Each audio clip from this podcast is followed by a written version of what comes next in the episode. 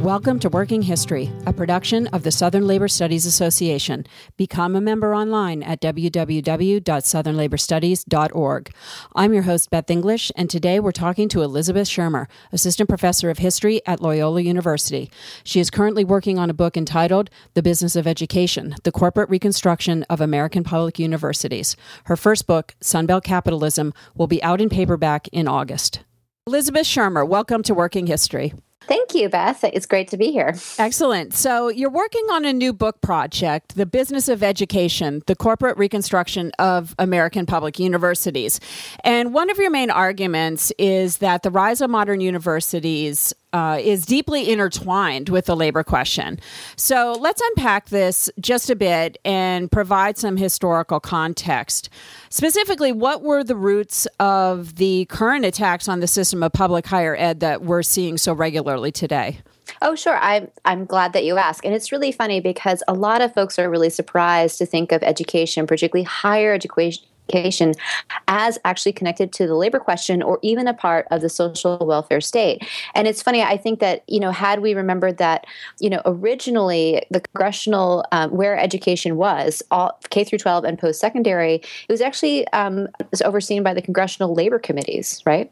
And we just sort of forget that that was, it was all, it was put underneath them and that the health, education, and welfare bureaucracy set up after World War II um, was actually overseeing both Social Security uh, issues of um, uh, uh, labor and but also actually education as well that's where the office of education was so these things have all been bound historically it wasn't until 1979 that education was aggregated out into something else and i think that that you know that process of just sort of forgetting, you know, in this current moment where education always was, is it actually overlooks that education, you know, I, what I just said there made it sound like a federal priority. It wasn't at all.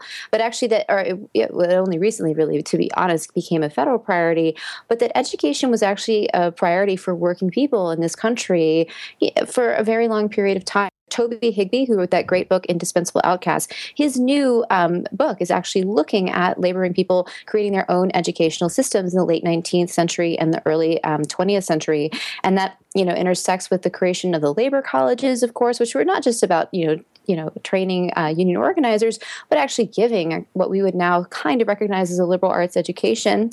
Um, and so I think that you know understanding that why why this attack um, today because it is one of those most progressive sort of impulses that really made higher education in this country. It used to be something for a very small elite stratum of people, and um, now one of the things one of the great pushes to opening up to getting to mass, if not almost universal higher education, was actually was the labor movement. Can you give us an example of someone coming out of these labor colleges who has an imprint on education policy? Hilda Smith. What she does during the New Deal is actually oversee the workers' education program. Um, for the New Deal. And that program is really extraordinary because you have communities you know coming together applying so that they can actually have um, uh, uh, the kind of education that they want. And new dealers in washington largely assume that what communities are going to want is more vocational training you know something really just about job skills.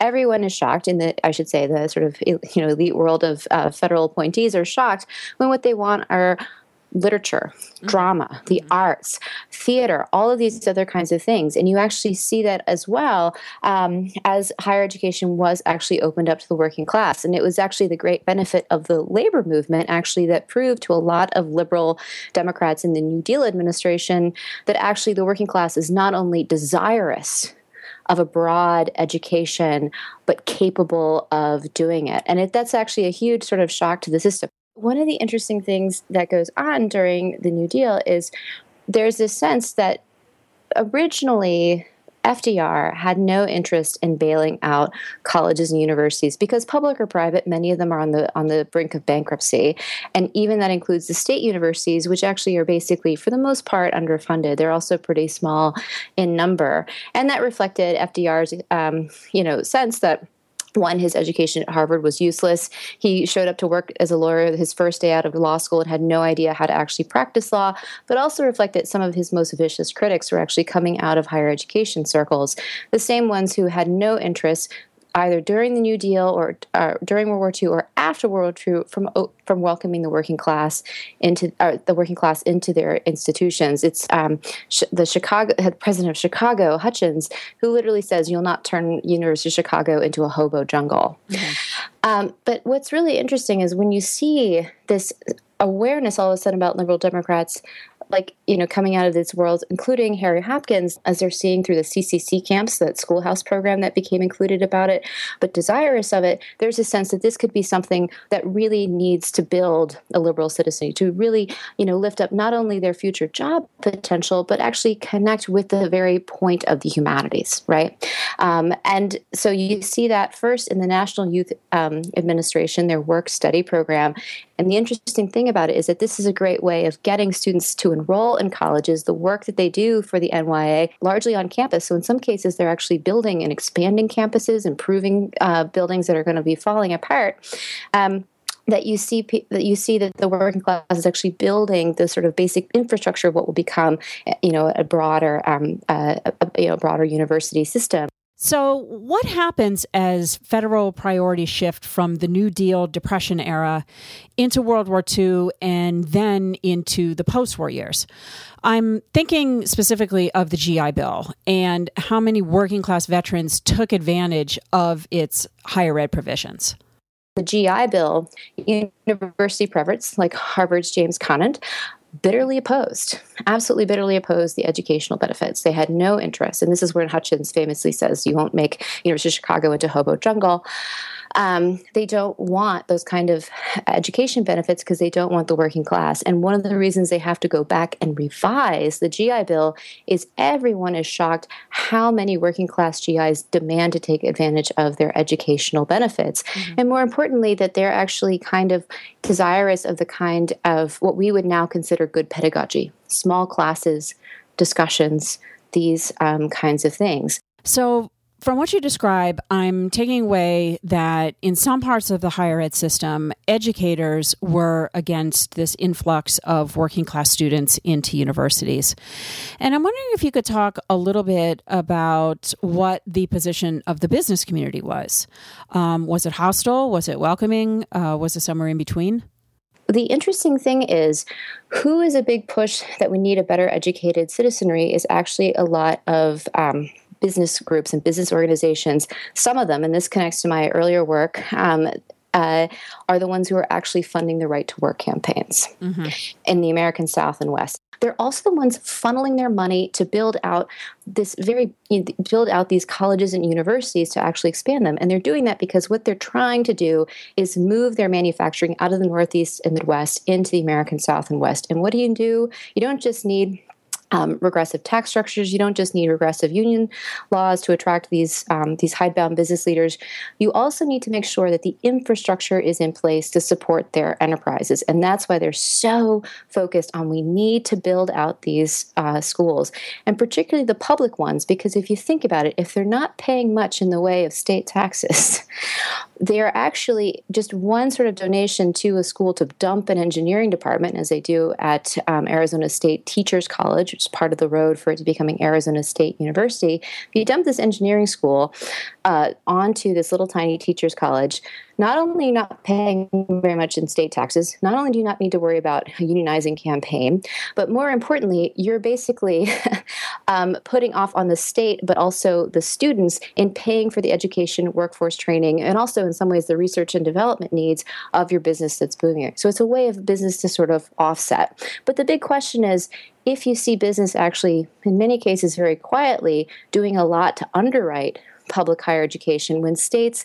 not really until the 60s, are going to start spending, and there's no direct um, uh, higher education spending from the federal government really until 1965. Can you explain a little bit, uh, in a little bit more detail, what right to work was or is, I should say, because it's still going on. what right to work campaigns entailed, and what were the goals um, that that these campaigns um, were were shooting for? Sure. Um, what, gosh, that's such a thorny question, especially since it's right back in the news. You know, when I first started all that research on right to work laws, everyone told me it was a dead issue, not thinking it was worth the time to do the research. 10 years later, I wish that was true. Um, what right to work laws entails very simply um, after the passage of the taft hartley act though you see right to work laws passed before that after the passage of taft hartley act the taft hartley act um, says that you can't have a closed shop. A closed shop is a membership agreement which means that um, a worker in order to be hired for a job has to be a member of the union. So that's made legal under Taft Hartley. What is up for grabs is what is called the union shop. And the union shop is that anyone can be hired for a job. But after a certain number of, um, normally it's a couple of months, if they're still an employee in good standing, then they must become a member of the union. And what right to work laws do, they don't actually, if you look at the text of these things, they actually don't say that a union shop is illegal or anything like that. But what they do in practice is make is, is make that kind of membership agreement in a contract impossible. This is a huge blow to the labor movement because it was actually those union shop clauses that made the huge explosion in the numbers of Americans and uh, union density in America explode during World War II because it was a part of the kind of um, agree, the, the no strikes pledge agreement. Well, all of a sudden, if you have a huge explosion in the number of of um, Americans organized and in unions, one of the first things that um, the most ardent criticals of the labor movement of the New Deal want to go after, actually, even starting before the end of World War II, are these membership agreements because it really does make sure that you have a union has tremendous amount of power at um, the bargaining uh, table. And what you see it is a way flat out to weaken unions not only at the bargaining table but actually sort of on um, election day. And the, so that's the really the goal of it. And you start to see them first passed in the south and west. The first three proper right to work laws that, that you would actually call them that are in 1944 arkansas florida pass. California does not. The next one after that is arizona in 1946 then taft-hartley act is passed and it's actually the arizona rule that actually goes before the Supreme Court to say whether or not this is legal because it's an amendment to the Wagner Act. And essentially, when they say that the right to work law in Arizona is constitutional, that means actually that Section 14B, which allows right to work laws at the state level, is. Um, is allowed to be done. And so that's what right to work laws were, and they are the same today. The only big difference, and I say this all the time when people have been asking me about it, is right to work laws in the post war period could never, were only in one or two instances actually passed by a uh, legislature, it was always thrown out to ballot referenda. Um, in most cases, if they were actually doing ballot referenda today, they would never have passed in Michigan. It would never have passed in Wisconsin. That is what's new now is the kind of the legislative fiat, or in the case of Michigan, the executive fiat mm-hmm. that right to work laws are that way. In 1971, future Supreme Court Justice Lewis Powell pens a very important memo f- within higher ed circles. And I'm wondering if you could talk a little bit about what the Powell memo said and why it was such an important moment in the higher ed labor question story. Lewis Powell is a Virginia lawyer um, when he writes this memo in uh, 1971, and he mem- he writes this letter to the Chamber of Commerce, and you actually can listeners can go Google it and take a look at this thing. It's really an extraordinary, very long memo about business being on, considered to be on the ropes in 1971, that people have forgotten free enterprise. And I should say that businessmen have been saying this since the start of the New Deal administration, actually. Um, but it came into sort of new feeling in 1971, probably because a lot of the student protests, um, things like that. And he writes this thing to the Chamber of Commerce. And where why one of the reasons historians really glom on is an important thing is because, of course, just a year later he'll be nominated and, um, and to the Supreme Court, which is where he would serve with William Rehnquist. Um, that uh, that that same year.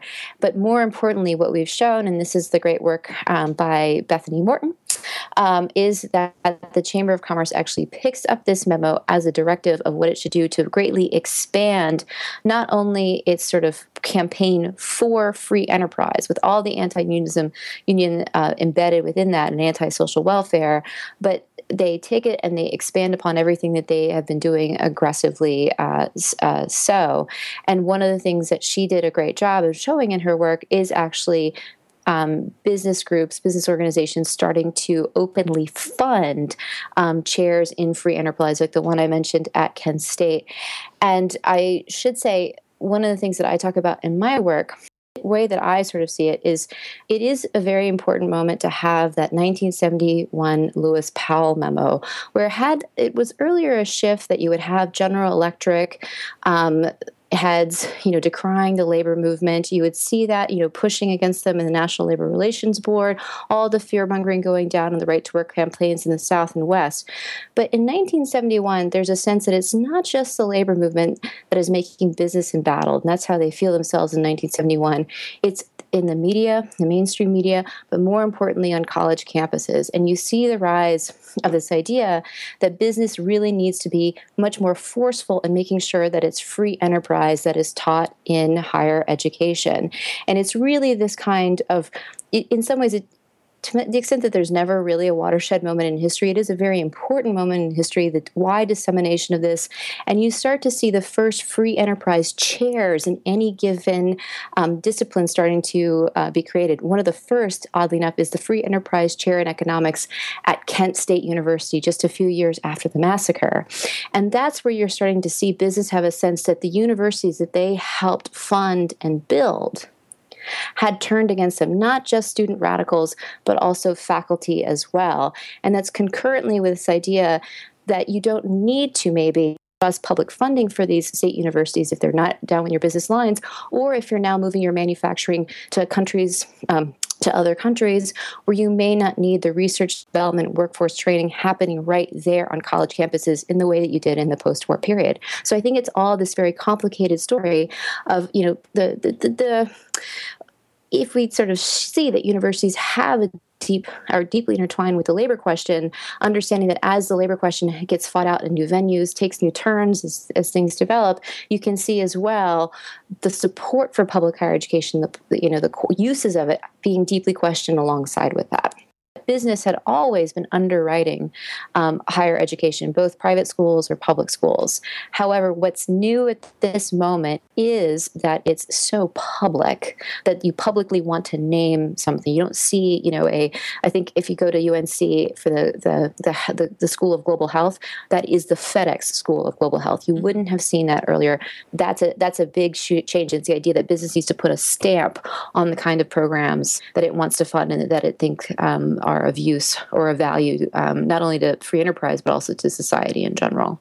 Okay, and, right. So, sort of branding, essentially, branding with, exactly uh, with a name plus a, as a, an ideology, sort of tacked onto that. Absolutely, and you know the interesting thing is because you know I'm sure listeners will think, well, what about Vanderbilt? you know, right. right. Um, but the difference is that is a single philanthropist, and a lot of times what you saw a lot of those 19th century philanthropists doing is they're putting their name on something, the sense that education was important to their ability, right, to become, uh, um, uh, you know, a top, you know, a captain of industry or whatever else.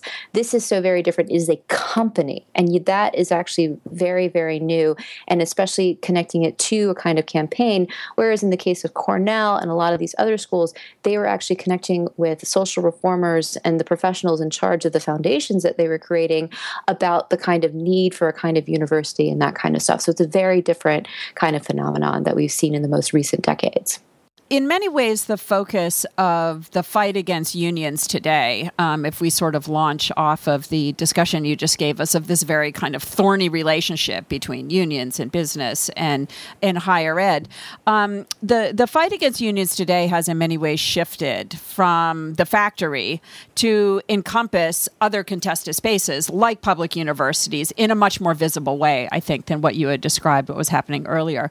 So, can you walk us through this just a bit? Bit sort of the hows and whys of the ways in which the public university is really now a magnet for um, for the fight against against organized labor. I will, and actually, I wanted to say something because you just said it sort of beautifully there way about how it's so much more visible now because one of the things in my earlier work is just actually how in some ways surreptitious and underneath the board all of this is so a lot one of the big mistakes about the, the, the older literature on right to work laws was saying is that these were local fights in the South and West. It was Southern textiles, it was you know Western miners, and actually it wasn't even the miners really, uh, Western ag mostly. And what they missed was a ton of money coming from around the country, funneling into these campaigns in the 40s and, and the kind of 50s. That it, but it was invisible because General Electric knew enough not to put their name on a campaign or be the visible face of a campaign helping elsewhere because it would throw their production lines in the Northeast into turmoil. And that's the same actually you know when the question you asked about you know it seems like now the fight against uh, the labor movement is taking place outside the factory floor or from behind the retail counter. Well, the new work has shown, like I think of uh, Jean Christian Vinel's new book, The Employee, that actually when he opened up the records of the National Labor Relations Board, a lot of those hearings, who was fighting about making sure that foremen would not be considered an employee and therefore not have federal um, uh, rights and recognition for their unions that was actually General Motors, and that there's a way that there's a lot of undercurrents that these proxy wars have been fighting. you know all the place in the sense that voting booths if we look at not even just the kind of anti-union legislation passed like right to work laws but actually the kind of candidates who are against labor and in some cases actually sort of openly hostile um, uh, to it can you provide us with a specific example to illustrate the story that you've been telling that essentially started in the New Deal and has, over the course of the last decades, gotten us to where we are today, where we're seeing attacks on the public university system, um, especially as we ramp up to the 2016 presidential election, having a lot of political sway. I'm going to resist the temptation to talk about Wisconsin because that's Wisconsin is the one that is in the news, which I think is why a lot of folks have overlooked what's going on in North Carolina um, with the UNC system, particularly um, at Chapel Hill. And the reason I love talking about Chapel Hill is Chapel Hill is really one of those schools where you can see that real connection for that New Deal impulse about a much more broader democratic, social democratic sort of idea about what university education could be. Because one of the folks who really starts to change FDR's mind and a lot of New Dealers' mind about the only thing that you would able, be able to find um, in uh, higher education were all these sort of very conservative university presidents who had no interest in letting the working class in. Well, that's not Frank Porter Graham at all. Uh, Frank Porter Graham was actually one of the great Southern uh, liberal Democrats, famously red baited um, when he uh, ran to keep the Senate seat that he was um, appointed to.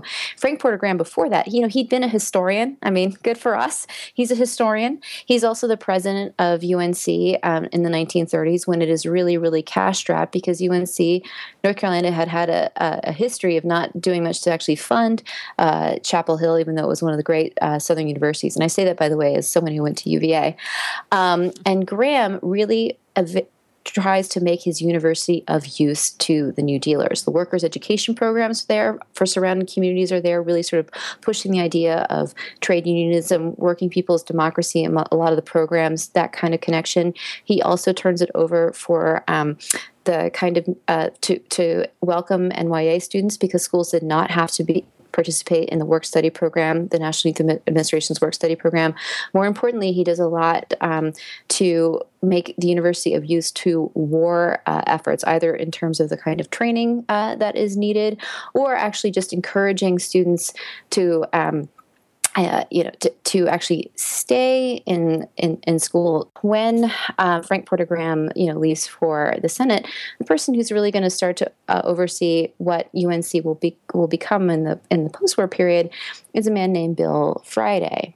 Now, Bill Friday is an interesting one because he's a he's more of a moderate um, than Graham is, but with Bill Friday, he's still faced with not only a cash strapped university, but a governor coming in by the name of Luther Hodges, who's not coming out of the world of te- um, the world of agriculture and tobacco and things like that but he's coming out of textiles because mm. he'd been plucked. He'd been plucked from he worked his way up from a mill boy he's actually unc um, unc graduate. Mill boy worked his way up then went on to oversee um, Marshall Field's textile mills all over the world. And then when he retires, he comes back to North Carolina and gets it in his head that he wants to be governor and really do a lot to industrialize North Carolina, lure lucrative manufacturing down.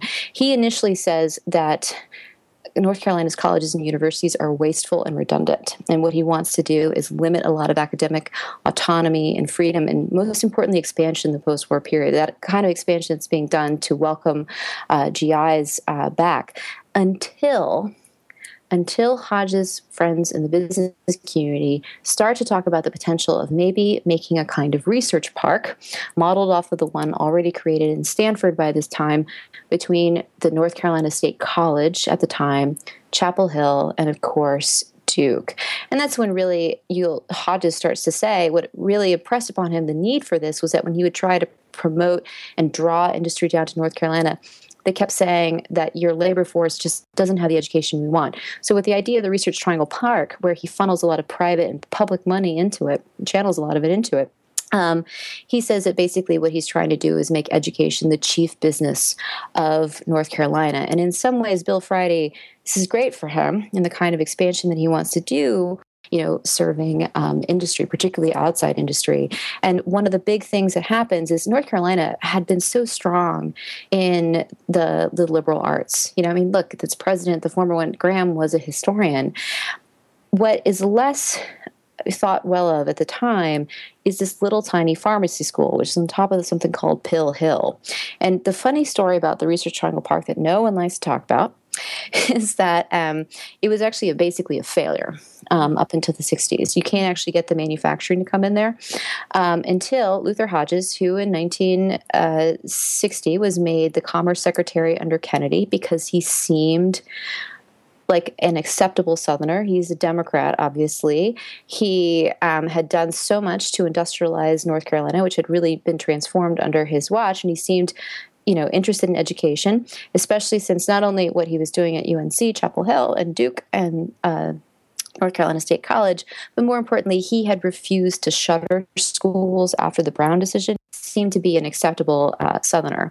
Well, this puts Hodges in Washington when there are debates about changing Social Security, the Social Security Act, to include medical medical insurance for the poor and elderly.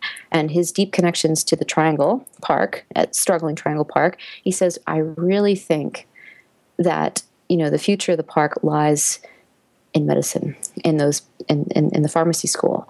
And he's absolutely right um, because that is what really sort of transforms the whole triangle area. It's telecommunications it's big medicine it's pharma um, and that those post those lucrative post-industrial sectors he leaves um, shortly after Johnson wins the 64 election to go back and be a higher up in the Research Triangle Park. And that's what they start to draw.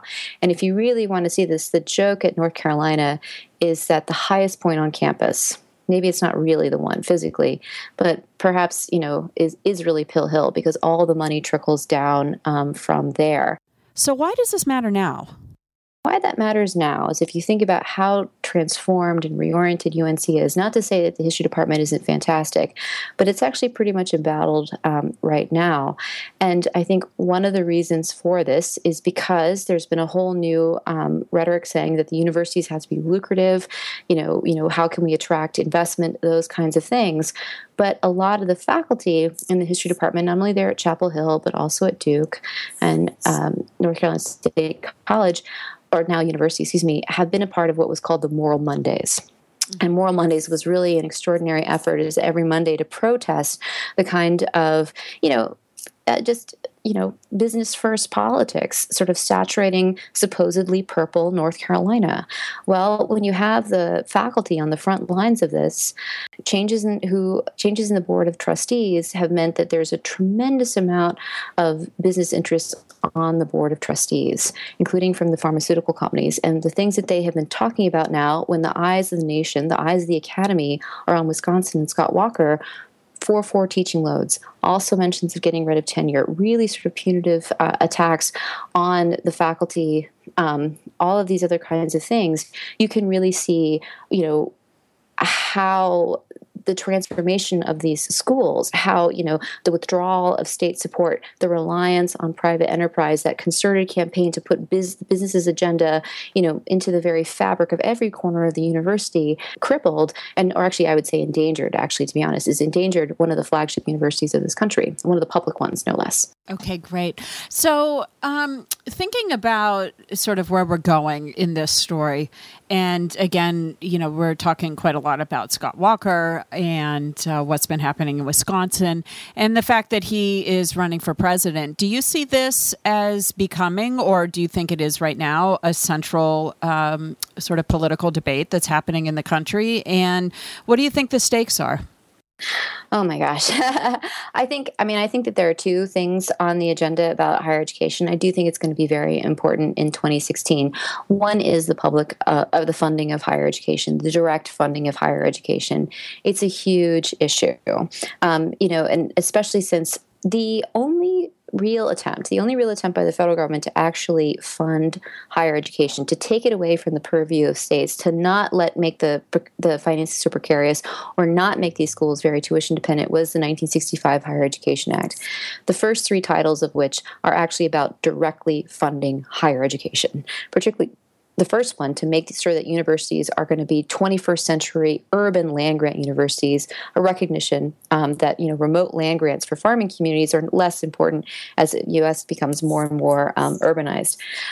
The the basically the final title in that the fourth one. There's a fifth one that has something to do with um, some earlier legislation that's not really all that, that, important. But the fourth title in that was student assistance. And that's where all the stuff is about the loans. And of mm-hmm. course, what's happened over time is there's been less and less money devoted to those first three titles as they continually come up for reauthorization. Because one of the frustrating things about a lot of the Great Society legislation is it's continually in in the written in the law that it has to come up for reauthorization, which has been a disaster. I mean, take a look at what's happening with the Voting Rights Act um, right now, mm-hmm.